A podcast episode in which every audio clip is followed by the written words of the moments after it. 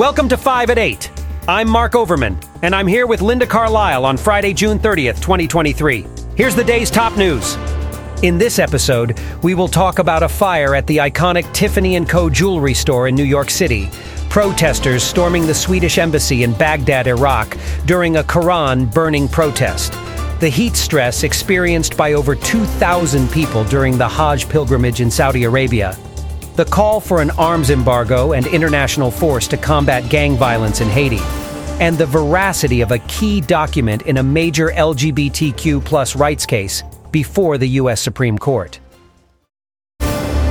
Story number one. A fire broke out at the iconic Tiffany & Co. jewelry store in New York City, as reported by the BBC.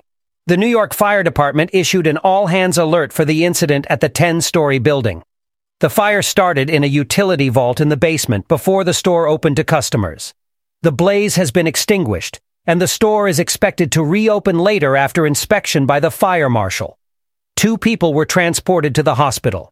The building, which featured in the film Breakfast at Tiffany's, recently underwent renovations and reopened in April.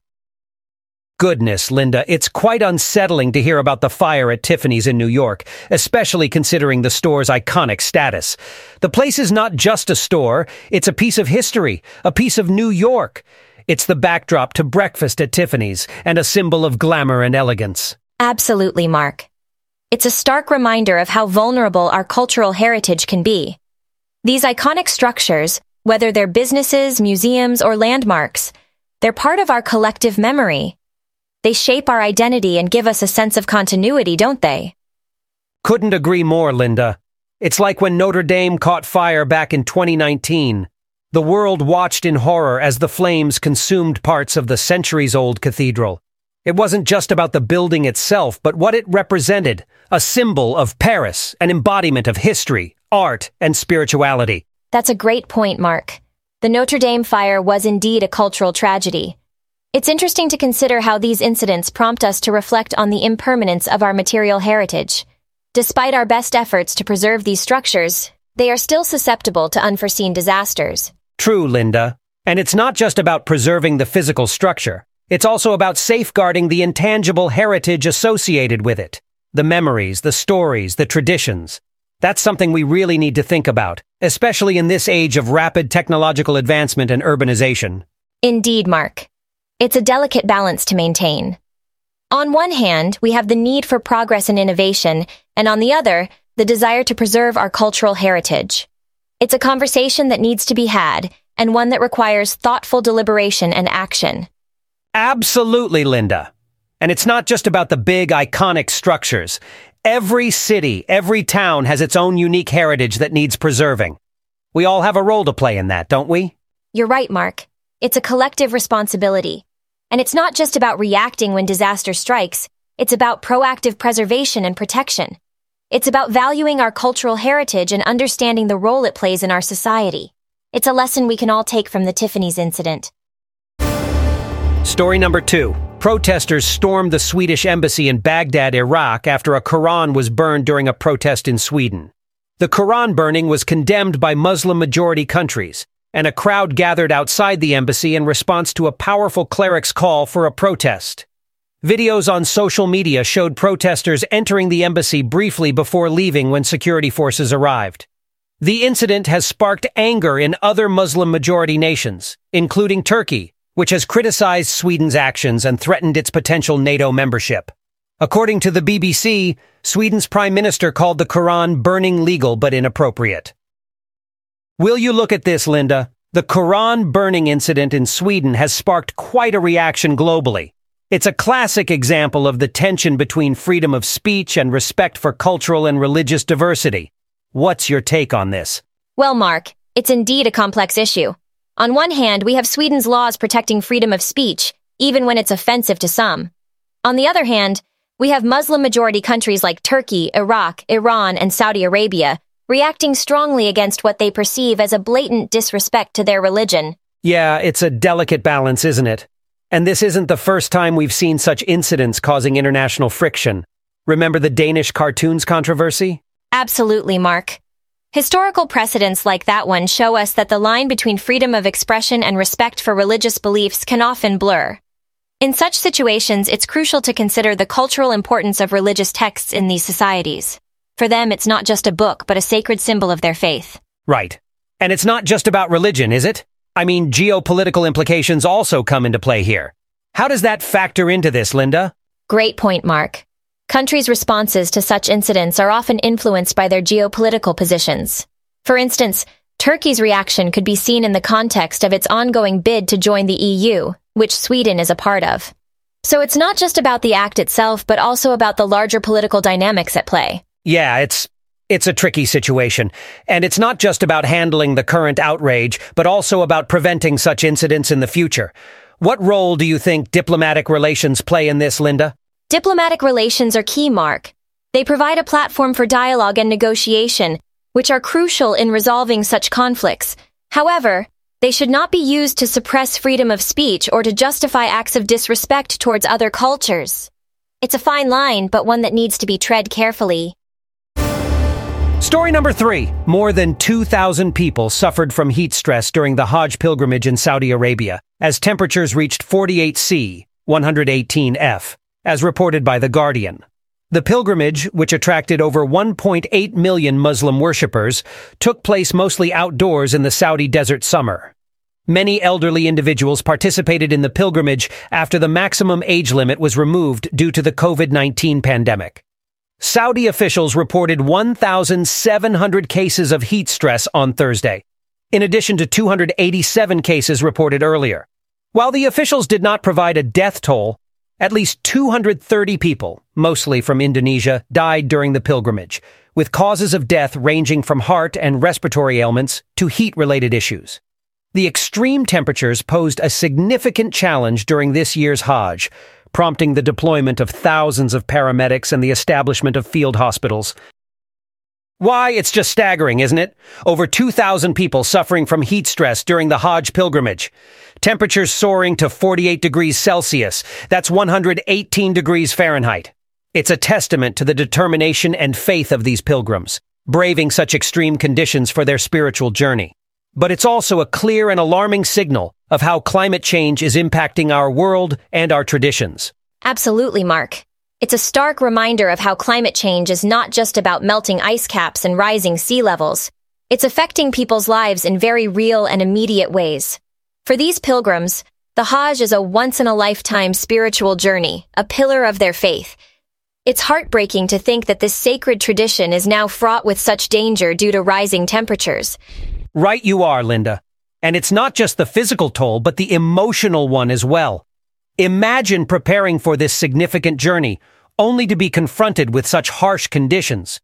But, you know, it's commendable how Saudi officials are responding to the situation.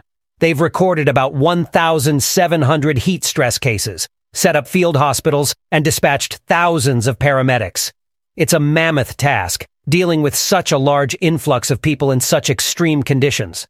Indeed, Mark. The response has been commendable, but it also raises questions about how sustainable this is in the long run. With climate change predictions suggesting even higher temperatures in the future, we need to think about how we can adapt our practices and traditions. Perhaps the scheduling of the Hajj could be reconsidered, or more infrastructure could be developed to provide shade and cooling for the pilgrims. There's a lot to think about. Absolutely, Linda. Adaptation is key. And it's not just about the Hajj, right? This is a global issue. How many other traditions and cultural practices around the world are being threatened by climate change? We need to start having serious conversations about how we can preserve these traditions while also ensuring the safety and well-being of the people participating in them. You've hit the nail on the head, Mark. This is a complex intersection of faith, climate change, and human endurance. It's about finding a balance between preserving cultural and religious practices and adapting to the realities of our changing world. It's not an easy task, but it's one that we must undertake if we want to safeguard our traditions for future generations. Story number four. A UN official has called for an immediate arms embargo on Haiti and the deployment of an international force to combat gang violence in the country, as reported by The Guardian. The call comes after the killings of over 200 gang members in recent months. The official, William O'Neill, who is an expert on human rights in Haiti, described the country as bruised by violence, misery, fear, and suffering. and stated that the survival of the nation is at stake. O'Neill also highlighted the absence of government and the impact it has had on people's access to basic necessities, such as water, food, and healthcare. He also expressed concern about the increase in sexual violence and called for action to address the issue. The ongoing violence in Haiti has led to mounting civil violence between gangs and a vigilante movement known as BWA Kale. O'Neill emphasized the need for an international force to restore freedom of movement and urged for an arms embargo, particularly on weapons from the U.S. Several UN officials and Haiti's prime minister have previously called for a deployment of an international force, but the UN Security Council has not taken action. O'Neill also criticized the repatriation methods used for migrants, citing concerns about human rights violations and trafficking. Tell you what, Linda, this situation in Haiti, it's just horrifying. I mean, the whole city of Port-au-Prince is practically run by gangs. It's like the Wild West down there. And the impact on the people, it's just heartbreaking. You've got a total breakdown of government services, a rise in sexual violence, and people living in constant fear. Yes, Mark, it's incredibly distressing. The UN's call for an arms embargo and the deployment of an international force is a desperate measure to try and restore some semblance of order. But it's not the first time we've seen this approach. Remember the US and UN interventions in the past? They've had a controversial record, to say the least. Oh, absolutely. It's a real catch 22.